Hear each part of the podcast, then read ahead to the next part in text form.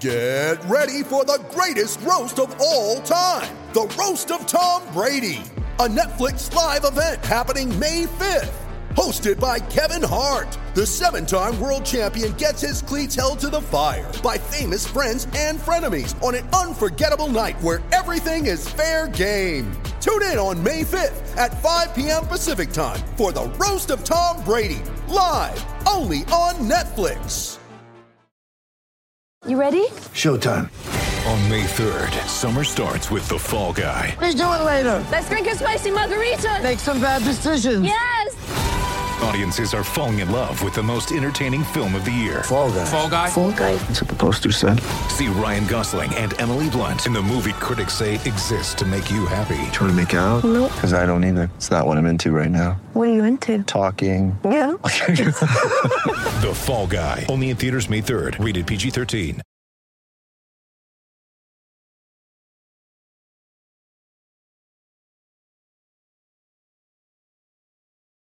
Welcome, everyone, to another episode of the Wine and Gold Talk podcast. I am your host, Hayden Grove. And as always, we are joined by our Cavaliers beat reporter at Cleveland.com, Mr. Chris Fedor. Chris, how are you doing? How's the baby? How's life uh, with covering basketball again with uh, you know, with the with the boy at home? that I have to figure out. Um, it's something that Holly and I have to figure out together. So it's an adjustment, but we're getting through it. And um, at least this trip to Chicago was only a two day trip, so it wasn't a super long one. And I was able to get home to him yesterday and spend um, all of yesterday with him. So we're figuring it out. Let's put it that way. Well, that's good. That's good. I know you had some definitely, you know, and and, and rightfully so. I mean, I'm, I would certainly imagine I'd be the same way. You had some reservations about leaving him, and I certainly wouldn't, Yeah. wouldn't want to do that either. So it's been a little. Has it been as hard as you imagined? Uh, yes, there's no doubt about that. Especially because it's hard during the day, right? Because like sometimes he's sleeping when I'm available to FaceTime, or sometimes they're not available um, and I'm not available at the same time, or the schedules just like don't line up the way that you would want them to. So you just kind of have to work around that and figure it out as you go. Well, the good news, I believe, is that the Cavaliers, the Cavaliers are home. I mean, they got three in a row at home. Yeah. And then they got one in Detroit. That's a quick one. Then they're home again against North. So they're not on the road again until um, February. So you got you got a couple. Uh, you got about Yeah. ten days or so, which is nice. That's right. So that's that's definitely a good thing. And you know, and most of the trips coming up are not long ones on the West Coast, so that's also a very good thing. Uh huh. Speaking of which, Cavaliers taking on the Oklahoma City Thunder on Saturday night, eight o'clock, NBA TV. Uh, they're coming off a loss in Chicago that you were at, Chris, and you know, like despite the uh, despite the the score, one seventeen to one hundred four, Cavaliers lose. I thought that they they fought right hand in hand with the Chicago Bulls, and you know, yes, it didn't go perfectly, and yes, they're nice in the NBA where that's not going to happen. But I mean, I think they proved they belong right up there with any of the other teams um, in the top of the East. I mean, they they came off a win against Brooklyn, 114-107. Um, they're still right up there in the win column in terms of the East. I think they have a, a couple more losses than a couple of the folks, but um, I, was I was fine with the way that they played against the the Bulls. I mean, obviously didn't play their best basketball, but it certainly didn't like get blown out and, and run off the floor. I, I thought they were, you know, they were good enough to belong, and uh, you know, they just got to find a way to find themselves, you know, over that edge. Yeah, I mean, I think I have a lingering question about this Cavs team as we get into deeper of the second half of the season and and closer to what looks like is going to be at least the playoffs. Like, it, I guess it could still be the play-in. I mean, their schedule really sets up well for them in the second half, so it's. I think it's more playoff than play in, um, unless something significant happens with this group. So as we get closer and closer to that, Hayden, I certainly have one lingering question, and we'll get into that. But the truth is, the Cavs need games like the one the other night against Chicago. They don't need that result, obviously, but they need to play on the road in a hostile environment, in a charged atmosphere, against an upper echelon team, in a tight game in the fourth quarter. That's invaluable experience for them. And we always talk about these rebuilding teams, Hayden, taking these steps along the way. And you can't shortcut any of these steps. And LeBron always said it when he put the big three together um, for the four title runs. He was like, we can't shortcut steps. Um, there's things that some of these guys, Kevin, Kyrie specifically, they have to learn. And the only way they can learn those things is by going through it. So this group needs to go through those kinds of matchups, those kinds of moments in preparation for what they hope is going to be a playoff run. Right. It, it, only makes sense. You're exactly right. I mean, that's kind of how I was, I was viewing it. Like they needed that atmosphere, they need that environment, and yeah, I mean, you know, a couple shots here and there, and, and this result's a little different. I mean, um, I didn't think it was anything out of the ordinary for them to lose a game like that, um, given you know they, they stormed back a couple times and, and kept it close, but just at the end, I think Chicago was a little better. DeMar DeRozan having an MVP season, and it's tough to yeah. stop like that. So, um, well, I mean, I think the other thing is Hayden. To be honest with you, I think they got away from what was working early on in the game, and sometimes that happens, right? The game flow just kicks in, and you start playing basketball. They went into the game; they had a clear size advantage Mobley against DeRozan, advantage Cavs, and they took advantage of that. And they kept getting the ball to Evan Mobley. They ran their offense through Evan Mobley. But as the game started to go, um, and it was more about the rhythm of the game and, and some of these cross matches that were happening throughout, I personally felt like they got away from their size advantage that they had. So they sure. need to remember throughout the course of the game, even as the game is going on, and even as rhythm is picking up, you still have to lean on the strength that you have. And you can't get away from that. And they haven't done that very much throughout the course of this year. They have a great understanding of who they are. They understand the advantage that they have most nights is their size, and they take advantage of it. Um, but I thought in the game specifically against the Bulls after the first quarter, they went away from Evan Mobley, who was dominant in the first quarter, and they can't do that um, right. in those kinds of matchups. Like you can get away with that against a team like the Thunder. You can get away with that against a shorthanded Jazz team or the San Antonio Spurs.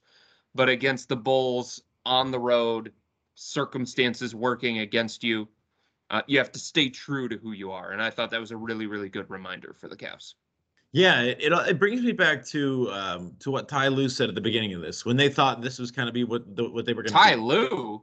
Ty Lue. Yeah, Ty Lue said wins and lessons. Right. I yes. mean, I think that I think that this game specifically was a lesson. Yes, it's a loss, and yes, it goes on the stats sheet as a loss. But um, but when you play a game like that in that atmosphere against the great team, um, and you and you you know you don't win, and you, you come out of it looking at, at certain things, I think you take the lessons from it. I don't think I'm not a believer in moral victories per se, um, but I think there are things you can gain from that. I think, as as you said, there there are definitely lessons to be had. There are uh, there's that experience that you can gain, and there's the you know you can look back at the tape and say, here's what we got to do. We got to stick with Evan. We got to stick with what we were doing well in the first half.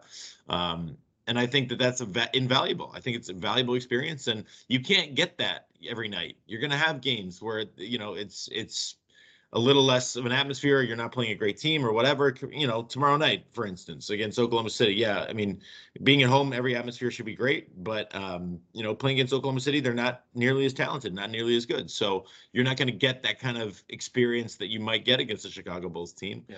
And uh, that's why I think that you know, on more so take the lesson from that Wednesday game than the loss. Yeah. So one other thing stood out to me about the game, especially late in the game.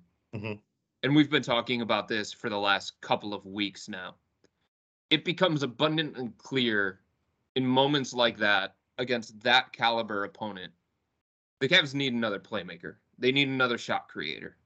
Way too much is falling on the shoulders of Darius Garland at this point. Played 40 minutes the other night against Chicago. In this month of January, he's averaging 36.2 minutes. Man, that's a lot.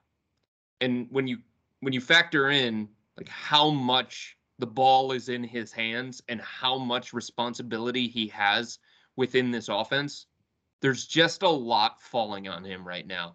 I think too much.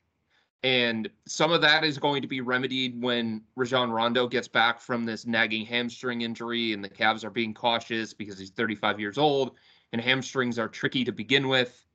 But you know, they still need somebody like they needed another playmaker shot creator when Ricky Rubio was healthy. they needed somebody to fill the Collin Sexton void. You know what I mean? Yeah. Now they've lost Ricky on top of Collin. So I don't want to say that the Cavs have to be desperate to find that at the trade deadline because this is not a front office that works out of desperation. But if they don't find another playmaker, shot creator to help out Darius Garland, then um, it's going to be a quick journey through the playoffs for this group. Because in a seven game series, when it's about an opponent exploiting your weaknesses, um, and oftentimes the, the the game comes down to can you go out and get a bucket and create something out of nothing? The Cavs do not have enough guys that can create something out of nothing. That is a great point, and that's where we will shift this conversation. We got 20 days until the NBA trade deadline, Thursday, February 10th. Um, today is the 21st of January. They got about three weeks to figure this out. And I completely agree that I think the Cavaliers will make a move. I think they kind of have to make a move. They want to, you know, get a, a playmaker in here. We talked a little bit last week about that, about bringing in different guys and looking at different guys that may make sense. Is there any update on on the situation and and are the Cavs just kind of still feeling it out, trying to see what would be the best fit? You know, talking to teams and and the like. Yeah, I mean, I think it's all about value. I think it's all about. So obviously, if you're the Cavs and you're looking at some of the options, you think about the bigger name guys, right? Sure. Because those guys are going to have a big impact. But then the question becomes okay, for the price that we would have to give up in order to get those guys, whether it be Caris LeVert, um, Buddy Hield, uh, Jerami Grant, like that caliber, there are tiers to this thing, just Mhm. like there are always draft tiers, right? So Mhm. that caliber player, like, is what they have to give up in order to get him worth it? Or is there somebody a tier below that can bring the things that the Cavs need while not having them give up as much? And I think that's what the conversation is right now inside the Cavs front office. Is about what are they willing to part with? And what do you? I mean, we're still kind of on the same page in terms of, you know, the the the big three are untouchable: Darius, Evan, Jarrett. Um, I think you could venture to say that um, that Okoro isn't untouchable, that Lauri Markkanen isn't untouchable. Um, those are kind of. Did you, know, say isn't? isn't Yeah, I think Yeah. that's a fair way to look at it. I think in the right move right? for the right player, Right. yes, the Cavs would consider that. But I don't know that the right player exists out there. Right. So you're saying that the starting five probably would stay the same, or Yeah, see, that's like part of what they really have to consider here. Yeah. There's great chemistry in that starting five. Yep. And I don't know that they need a clear upgrade at a specific spot. Like, yes, they could get better at the shooting guard spot. There's no doubt about that. They could find somebody who defends close to the level of Isaac Okoro that gives them a little bit more on the offensive end. But those guys are costly. You know what I mean? So you have to be really, really careful about shaking it up too much, and you have to focus on fit a lot. Right. And I think one of the things is so, for example, Jerami Grant, the report right now, and I just bring him up as a hypothetical because I don't think he makes a ton of sense for the Cavs, but they've had interest in him in the past. Um, the report surrounding him is that he wants to be the focal point of an offense. If he's going to get traded somewhere, he wants to go somewhere where he can blossom that kind of way. Well, I'm sorry, but for the Cavs, that role does not exist. That role is not available. Right? And that would shake up this team in a significant way. And I think it could have a negative effect, even though you can argue that he might be the most talented player that gets traded. It's a combination of talented fit that the Cavs have to focus on. And I think it would make more sense for them, this is just me, to look at that next tier of guy, like Eric Gordon, Terrence Ross. I go back and forth on Caris LeVert a lot. Yeah. Um, but the next tier of guy, maybe even Buddy Hield, somebody who would come here, understand their role, accept their role, and recognize that this is still going to be the Darius Garland show, right? He's going to run the offense. Um, he's going to be the leader of this team, and nobody is going to come here to try and nudge him out of that particular role. So, I mean, in, in, your estimation right now, who do you think would be, if there's not a perfect fit, who do you think would be the best fit for what they need, for price, for anything? Again, I keep going back and forth on Caris LeVert because the price tag, from what I understand, is pretty high. Right. And Indiana would like, and this doesn't mean that Indiana would get, you know, teams set a price all the time and they don't necessarily get it. Know what I mean? Like Philadelphia set a ridiculous price tag uh, with Ben Simmons. Uh, they haven't gotten it, and it seems like they've changed that slightly because they understand that the ridiculous price tag that they set, nobody was going to meet. So Indiana wants a first round pick and a promising young player for Caris LeVert. And I get asking for that because, in terms of talent, in terms of impact, of the guys who could be moved at the deadline, he's near the top of that list. There's no doubt. Um, so they've set that price tag, and it makes sense that they have. If that's the case, if we're looking at that from the Cavs' perspective, that means one of Collin Sexton or Isaac Okoro would have to go. Right. And I don't know that I'm at a position right now where I think Caris LeVert is worth a first round pick and either Collin Sexton, Isaac Okoro.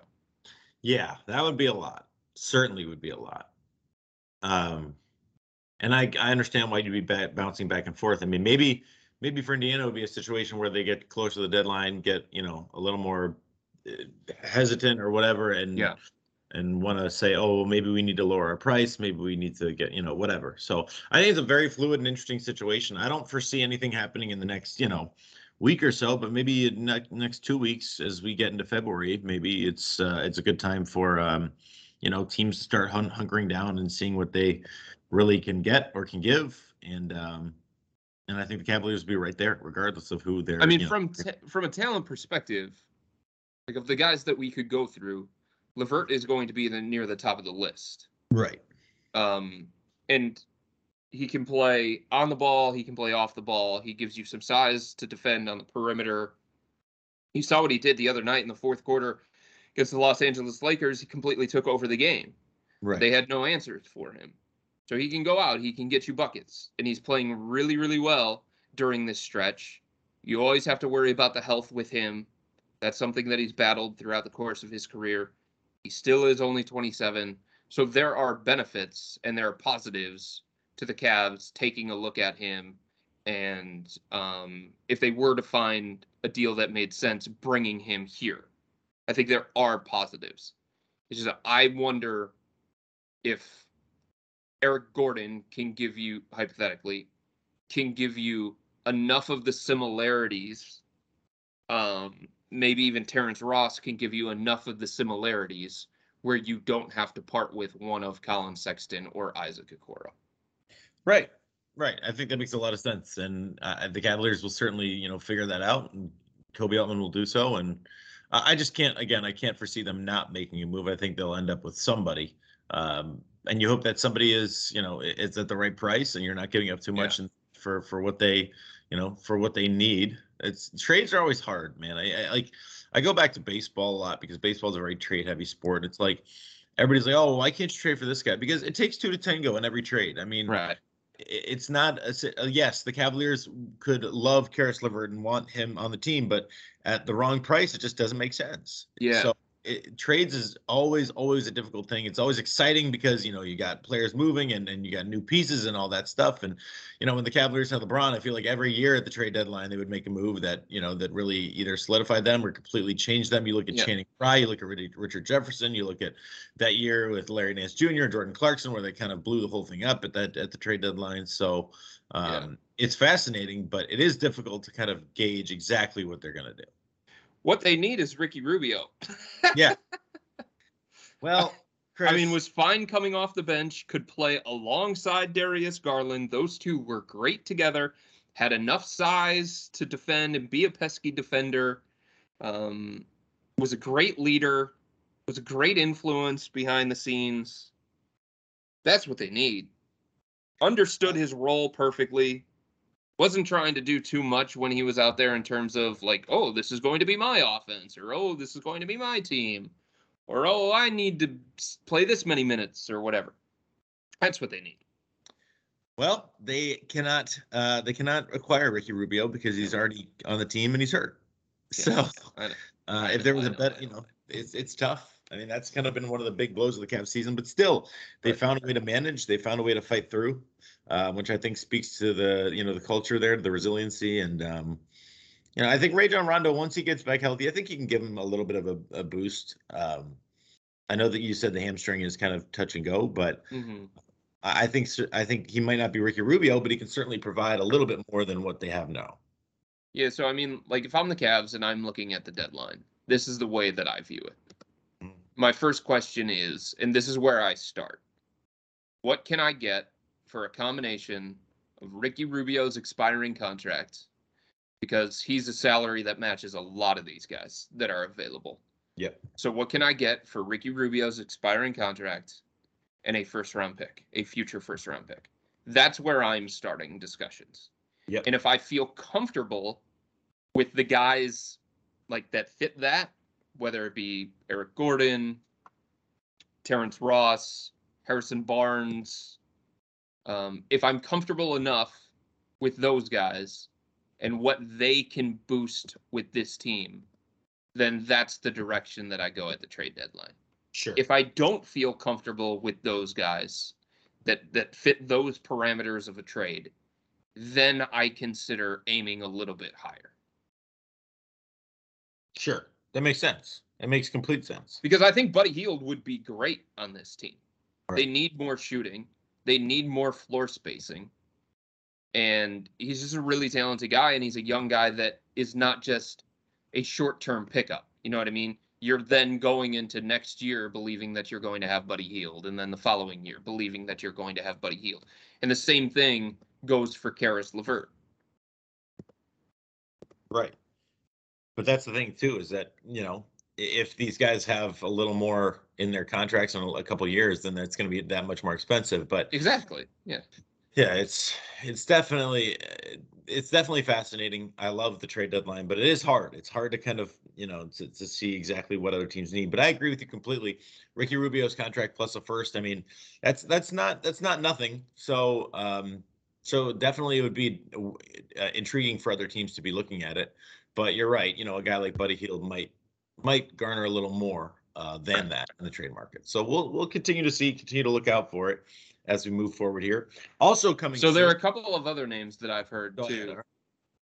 and and some of these eh, you got to be careful but i think in the right deal malik beasley could be had from the minnesota timberwolves Okay. um luke kennard of the los angeles clippers that's another name to watch there and derrick white of the san antonio spurs i do not think under any circumstances the spurs would trade dejounte murray i think that's the guy that they're building it around but Derrick Right. White, I think, again, he would be on the more costly rung of that ladder, Mhm. but I think he could be had given where San Antonio is and where San Antonio's trying to get. Um, one other name to watch that I continue to hear. This one's a little bit tricky because he's been dealing with injuries basically since he signed with his team. Um, but given where the Hawks are right now, I think they're looking to shake some things up, and I think Bogdan Bogdanovich could be had. Interesting. Yeah. Interesting. That would be, I mean, great shooter. You know, another Great shooter. He's played in big games. He's played on big stages, um, both internationally and in the NBA last year with the Hawks. Um, he can play make a little bit. You can run offense through him for certain possessions, not the whole game, obviously, but certain possessions down the stretch. You can run them through him instead of Darius Garland. I think that's a name to watch out for. All right. I like it. I like it. More names being added. I mean, we're now at like 10 to 12 names. So Obviously, I don't think they're going to get. I wouldn't say they're going to grab more than one or two guys, Chris. No, I don't. I don't see foresee them getting you know two, three players in at the trade deadline. Uh, yeah, I don't Or- know. Two, three big contributors, I should say. Like here, think about this. If the Cavs wanted to, they could potentially try and expand the package with the Indiana Pacers. You know what I mean? Yep. So if they're willing to part with Isaac Okoro or Collin Sexton and try and expand the package, then maybe you can get Caris LeVert and Justin Holiday. Right. Maybe you can get Caris LeVert and Jeremy Lamb. Maybe you can get Caris LeVert and TJ McConnell. Yeah. We talked about TJ McConnell in the offseason. But I mean, like, that's something to consider when having these kinds of conversations. If you're interested in LeVert, are there other players in Indiana that you could also try and get in that same kind of deal? Sure. If you're interested in Eric Gordon, are there other players from the Houston Rockets that you're interested in to try and get in that same kind of deal? Can you bring a third team into the equation to help facilitate some things and match some salary? So I think that's a possibility. And if the Cavs are being honest with themselves, they could use an upgrade at backup point guard. Yep. They could use another shot creator slash playmaker in the Collin Sexton type, Ricky Rubio type role. And you could probably upgrade the wing spot because Yes. Cedi Osman has started to tail off here a little bit recently. And I think you have to be cognizant of that. Absolutely. I mean, that's I think I think you know it's a regression of the mean. I don't think he's the player that he was, you know, to start the season. I mean, yeah, I think he can, can be, but I don't think he's that twenty four seven. So you're right. I think they could definitely use another wing, as you said, backup point guard, another playmaker. Uh, all options on the table for the Cavaliers. When we come back, we're going to talk about the NBA All Star Game, which is coming up here in Cleveland. Of course, we got the signs already out in Voinovich Park and elsewhere. Where you know we're starting to get They're at the airport too. at the airport. baggage claim. Yep. There you go. Starting to see some signage, some marketing. Looking forward to that game. Um, I believe later this week the NBA All Star starters will be announced, and then early in February, I think it's like February third. Um, Yeah. The reserves will be announced. So we're getting close. Chris wrote an article. I want to talk about it. So join us on the break after the break. We will talk to you soon.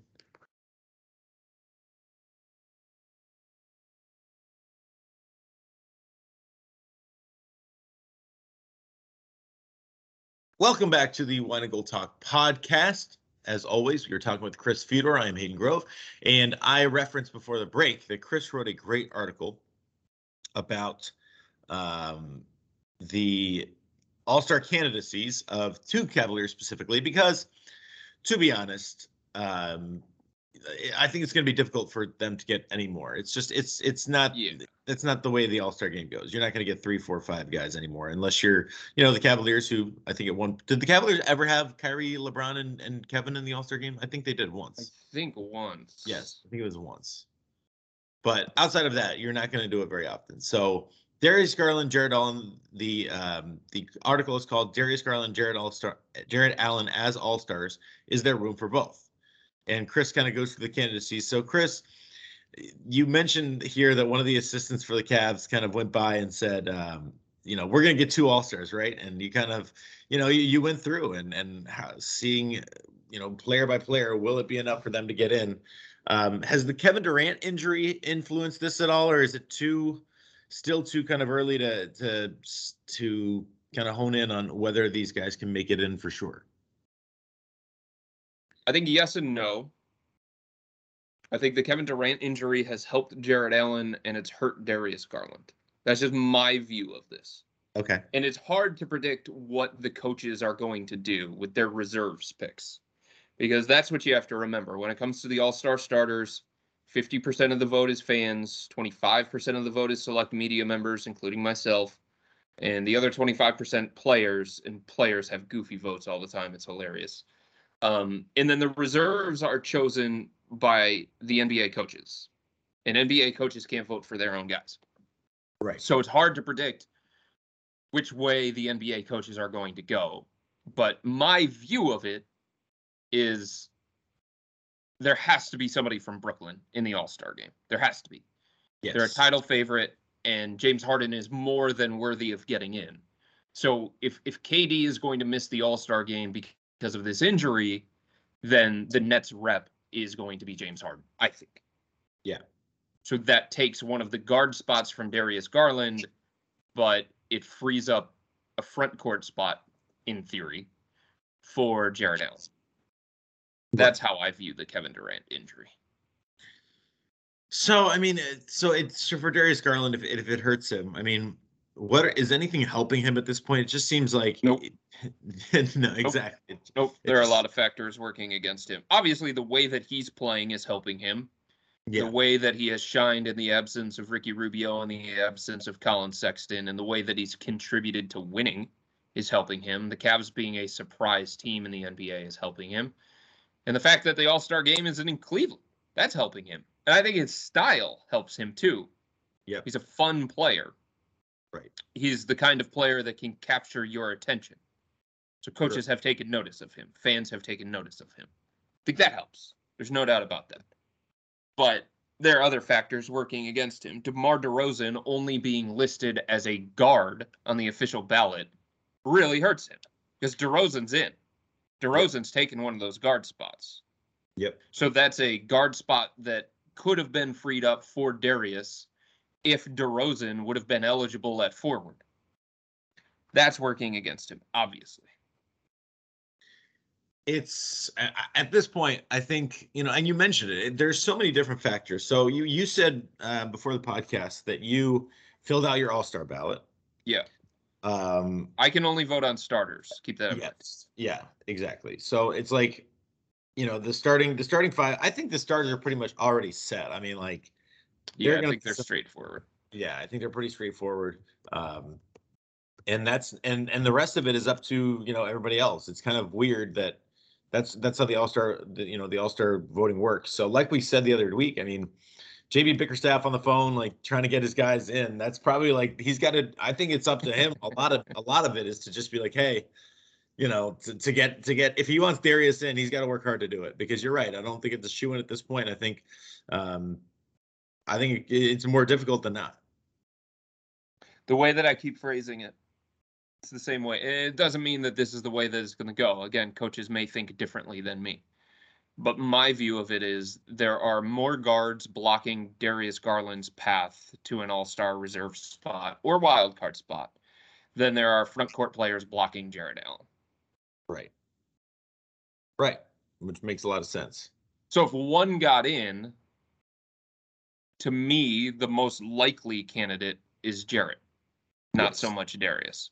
Yes. Because if you're doing the breakdown, both Chicago guys are in DeRozan and LaVine. There's two guard spots. Trae Young, James Harden. There's the other two guard spots.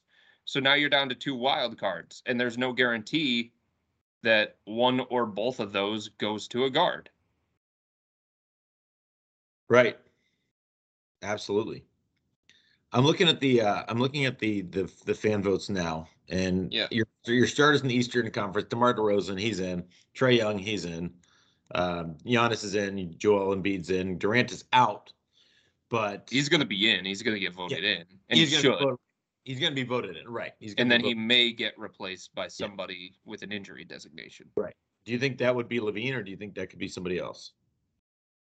But th- that's way later down the road. Yeah. So like, he's going to earn the All Star starter spot, Right. and he's going to be, quote unquote, drafted or whatever, um, by these teams, and then later down the road, once it's decided that he's not going to be back or he's not going to be um, wanting to to push it in that kind of environment, um, then the replacement comes. So that comes from whoever doesn't get one of the wild card spots and whoever doesn't get one of the the reserve spots. So down the road, like that could be Miles Bridges of Charlotte, Right. or that could be Pascal Siakam of Toronto, or Right. that could be Darius if Darius doesn't get one of the 12 available spots to start. Right. Right. I was I was looking more so in, in terms of starting lineup, but yeah, I get what you're saying for sure. Yeah. He- he- one of those guys, Definitely that way. and one of one one of those guys that didn't make it, you know, potentially could because Durant will be out. But Yeah. um, I wanted to I want to ask you about this because this is I'm I'm just looking at this and uh, one of these things is not like the others. Um, Steph Curry, Ja Morant, LeBron James, Nikola Jokic, Cleveland's very own Andrew Wiggins. yeah. And, and vote being voted as a starter in the All Star game. He's the eighth leading vote getter. What what do you make of this? Like, what is this about? Well, the front court spots in the Western Conference, Paul George is hurt, Kawhi is hurt, Anthony Davis is hurt, Draymond Green is hurt. So where else do you go? That's I, I guess.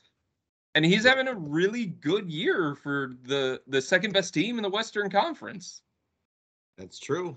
I mean, 18 points a game, 60 uh let's see, 41.6% from 3, 48.7. He's the second Yep. leading scorer for the Warriors. Yeah. I think he's second or third on fourth on the team in rebounds. I don't know what he is. So, I mean, I was filling out my ballot and I was looking at the Western Conference front court and I was thinking to myself, where do I go here? Obviously, LeBron and Jokic, but where else do I go? Do I go Rudy Gobert? Interesting. Do I go Karl-Anthony Towns? Interesting. I mean, help me out. Where did you go? Did you or are you are you keeping Well, your ballot? Are you yeah, keeping I'm keeping ballot? I'm keeping it to myself until um the ballots are officially due, which is Saturday night. Okay, so we can ask you next week. Yeah. So I Okay. guess I could go Draymond, right? Because he just recently got hurt Right. and the impact that he makes on the Warriors is invaluable. But that was something that I noticed right away is just how many guys that you would want to vote or you would normally vote in the Western Conference front court is have been hurt or haven't had the season that you expected them to have. Right. Right. But they've mean, obviously got something in the water in the Bay Area to look how many votes. Wiggins has 2.6 million votes. That's 500,000 more than Trae Young. Yep. Oh, I don't even, I don't think it's San Francisco. I don't think it's the Bay Area. I think it's Canada. Canada? Yeah, Canada. It's Canada. That's true. What, I think what are we doing? A South Park episode here? Blame Canada. in Canada? Exactly. That we should. Well, Well, I mean, that's part of it. You're right. He is international. Yeah, that's part of it. they're not going to vote for um their other Canadian front court brethren and Tristan Thompson. I don't believe. So No, probably not. so Andrew Wiggins is pretty much the the likeliest choice. Um, and obviously, yeah, it, I think Canada would have something to do with it. But you know, hey, good for him. I think he'll make the game either way, right? I mean, if he's that close in the um in the starting, I think he'll he would make it as a reserve either way. Here's the thing that I'm going to ask you. Yeah. They've they've classified this as guards in front court. hmm So it's not center, two forwards, two guards. Because of that, do you think that gives me the freedom? And if you were in my position, would you be okay with two centers as the starting front court of the Western Conference? Of course. Yeah, all right. Positionless basketball. Come on. Okay. The Cavaliers play three of them. I mean, that's the way that I'm leaning right now because it's front court. It, Yeah. it opens it up for me to have Rudy Gobert and Jokic because Rudy Gobert's impact on Utah. I mean, it is hard to Yeah. quantify, no doubt about that.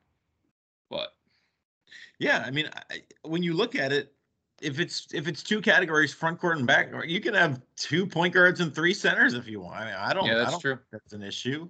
If they're Yeah. the best players, like say if say in the East, like I don't know, uh, like uh, Embiid and Jarrett Allen. I mean, say Jarrett Allen was having like an All Star starter type of season, you could have Jim Embiid, Jarrett Allen, and another center in there. I wouldn't mind that as long as you know, as long as they're the three best players or the three guys that deserve it most, or the three guys that fans want to see. I guess. Yeah. I have no problem with you voting for that. That's that's perfect. It's pretty much how I'm looking at it right now. Yeah. Yeah. So, I guess we'll uh, I guess we'll have to see have to see how it ends up. But certainly But I certainly. have not hit submit on my ballot yet. oh, I thought you did hit submit. No. no, no, okay. no, no. I filled it out. Oh, you filled it out. Filling it out. But Well, then I wouldn't have even asked you. things. If you sub, I thought you submitted it. I wouldn't No, have even no, asked you to say. I don't do that until the last minute.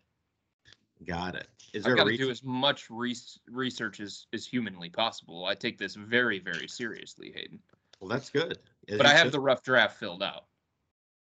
as you should take it seriously. I feel like you know, I- I'm not going to call out names or whatever because I don't, I don't I'm not, I'm not, I'm not that into it to know who's voting for what. But I think sometimes you know, Hall of Fame voters or All Star voters just kind of okay, you know, this guy's having, you know, whatever. So I'm, I'm glad you take it seriously. I mean, I think the players take it seriously, so you should take it seriously, right?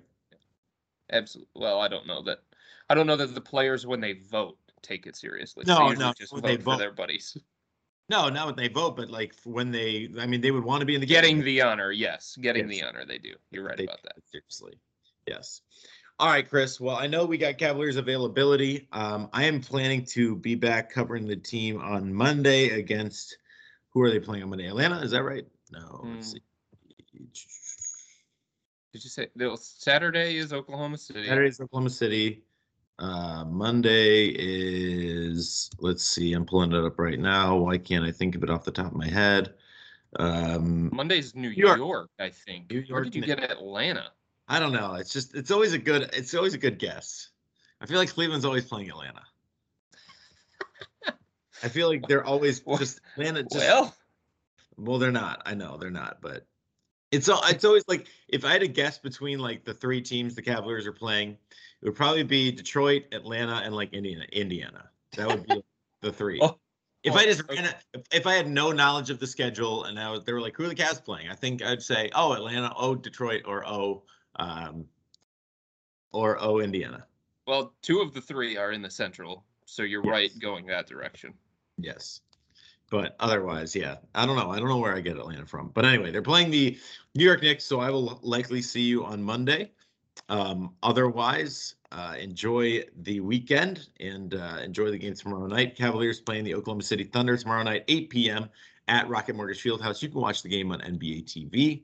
Also, I want to implore you to go to cleveland.com slash Cavs. Sign up for Chris's subtext, $3.99 a month. And what better time to do it? I know I say this a lot, but seriously, trade deadline time. You want the rumors, you want the insight, you want the analysis, you want the news.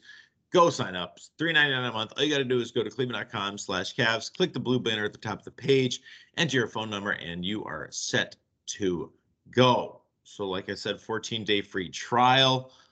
Go get, get, get it right now. Bet best time to do it in front of the trade deadline and uh, in front of the All Star game too. You know, maybe Chris will have updates on, um, you know, D- Darius Garland potentially getting a spot, Jarrett Allen potentially getting a spot. So, Chris, I appreciate you. We will talk to you soon. Um, have a great rest of your afternoon, a great weekend, and like I said, we will talk next week, and I will see you on Monday. Sounds good, buddy. All right, guys. Thanks so much for listening to the Wine and Gold Talk podcast. We will talk next week. Have a beautiful weekend. Take care.